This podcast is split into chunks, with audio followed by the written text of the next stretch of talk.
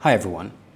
Welcome back to another episode of the Now Bali podcast with me, Eddie Spears. It's been a little while since our last episode, which has prompted me to think about time. No doubt for many of us during this COVID 19 period, time has lost meaning. We've lost count of what day it is, the date, and watched as the months just whizzed by us. This reminded me of a story from our archives a question of time, the difference between Balinese and Westerners. Originally published in 2014 by Jean Couteau, this story illustrates the way in which the old Balinese used to perceive and experience time and how their life memories are remembered based on this method. For today's episode, I'll be reading out this story from our archives, and you may just find similarities between your own experiences of the last few hazy months and this old Balinese perception of time. So, without further ado, enjoy the show.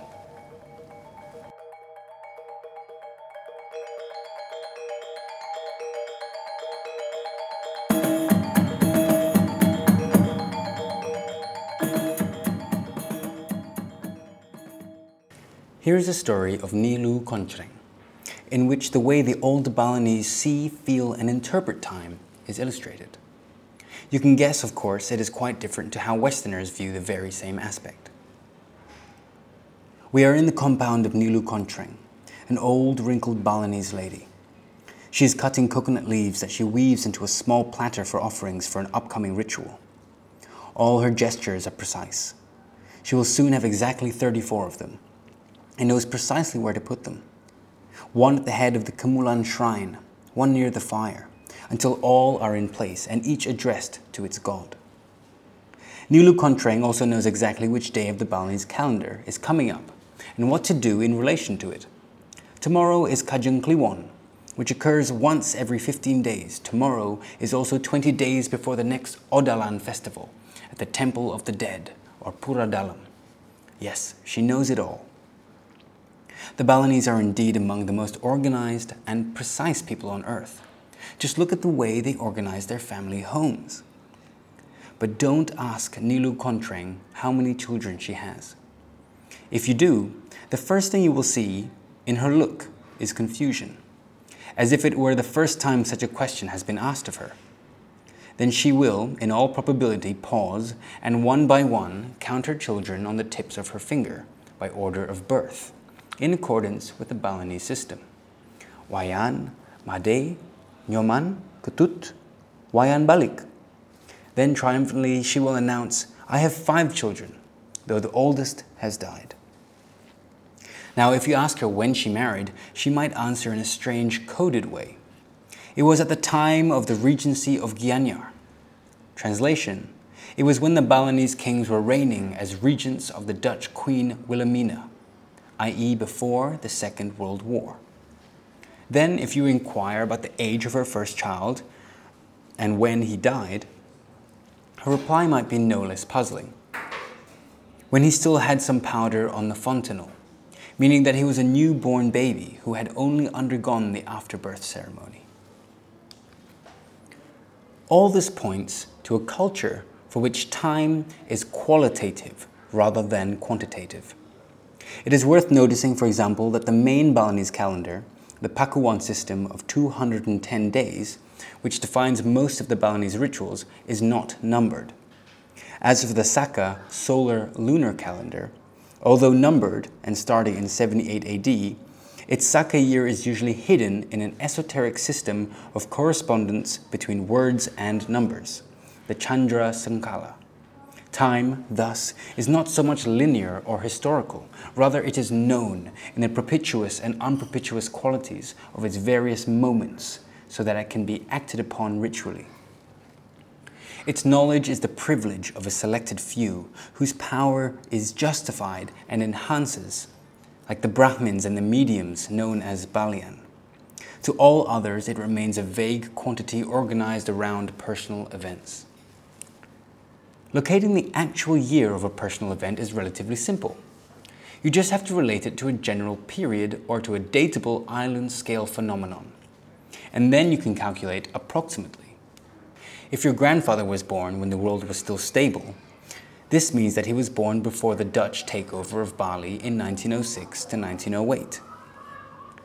Few people still talk of the arrival of the Dutch, Dugas Puputan, the fight to the death.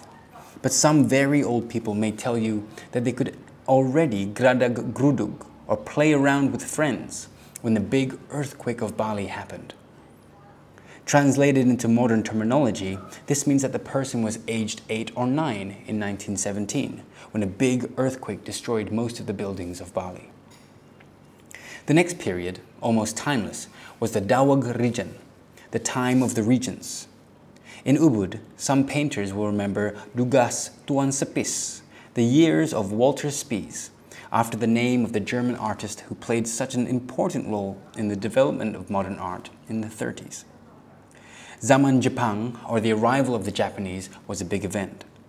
If a man tells you he was already visiting girls when they arrived, i.e., he was likely to be 17 or 18 back in 1941.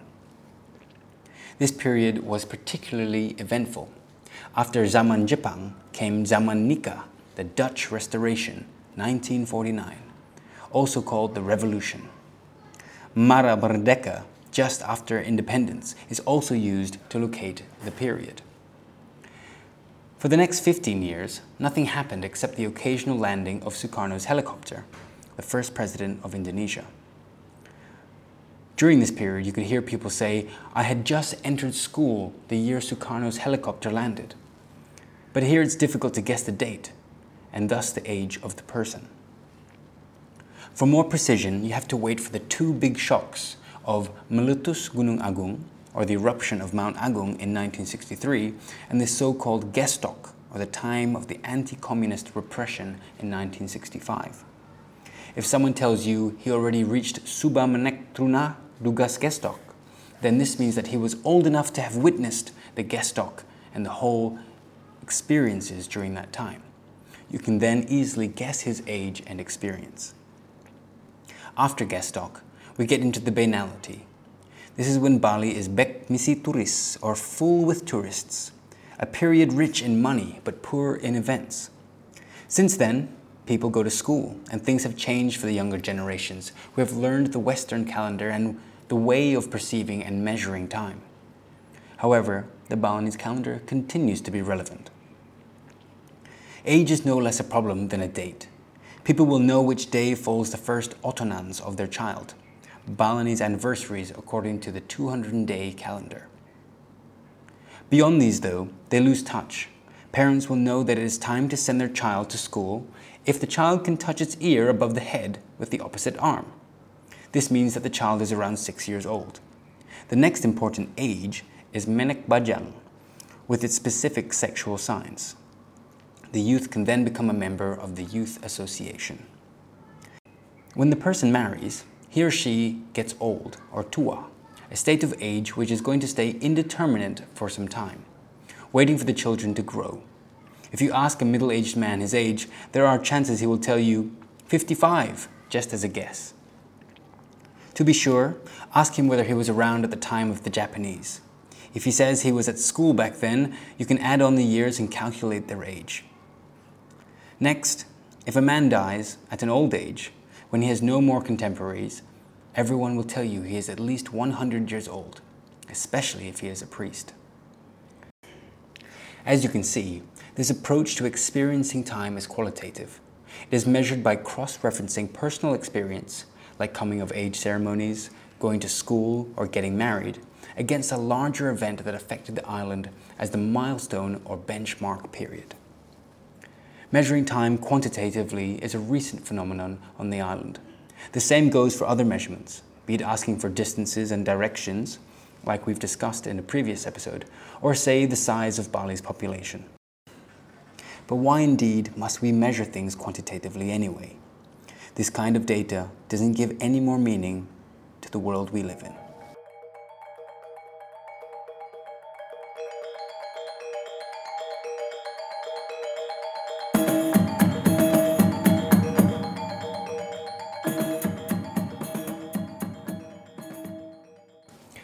So think back over the last few months if you've been locked down at home. Do you remember certain days or dates? Probably not. you'll look back and remember moments as a reference of time. Even now, for the Balinese and non Balinese alike, many of us remember the start of the lockdown period, linked to Nyepi, the Day of Silence.